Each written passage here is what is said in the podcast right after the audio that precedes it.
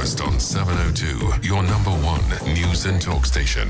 We do continue with the conversations, and what we're going to be doing right now is having the next one launched in 2016 by She Leads Africa, a social enterprise that encourages African women to build the businesses and careers of their dreams. SheHive is gearing up for a South African takeover like no other this February. SheHive, an innovative professional boot camp which has been hosted in key African cities, including Lagos, Accra, Abuja, Nairobi, Johannesburg, and Cape Town is making its highly anticipated return to South Africa. On the line, all the way from the US, is co founder of She Leads Africa, Yasmin Belo. Is it Osagie or uh, how do I pronounce that?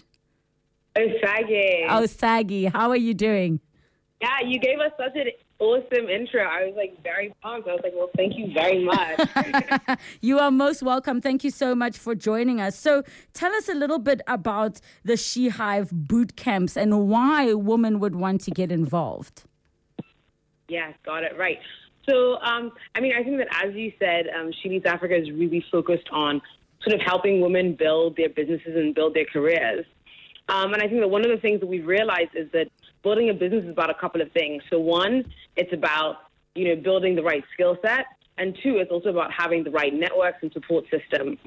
So we came up with a concept for something called the SheHive, and it's kind of a two to four day um, boot camp. Um, I think that the intent for us is for kind of you know young women to come to learn business skills from experts, but also to have the opportunity to network with their peers and have fun.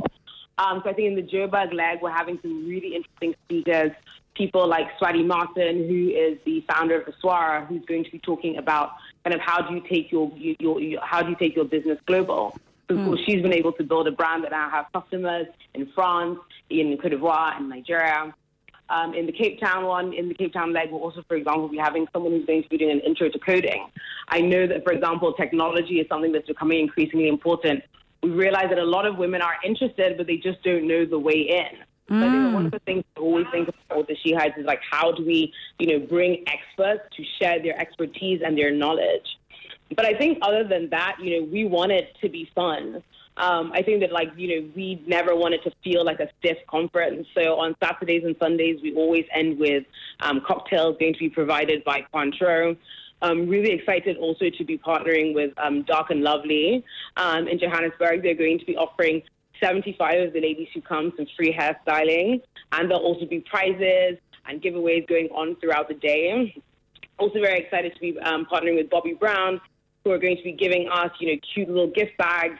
Um, so, I mean, I think the intent is, you know, come, learn, but actually also have fun. Like, you know, have a dope time, yes. enjoy and celebrate being an African woman whilst I think enriching kind of, you know, yourself and really like working on your own professional development. So we're very excited about it. So which type of woman would you like to come there? Is it the woman who is still thinking about being an entrepreneur, the woman who already is an entrepreneur, or both?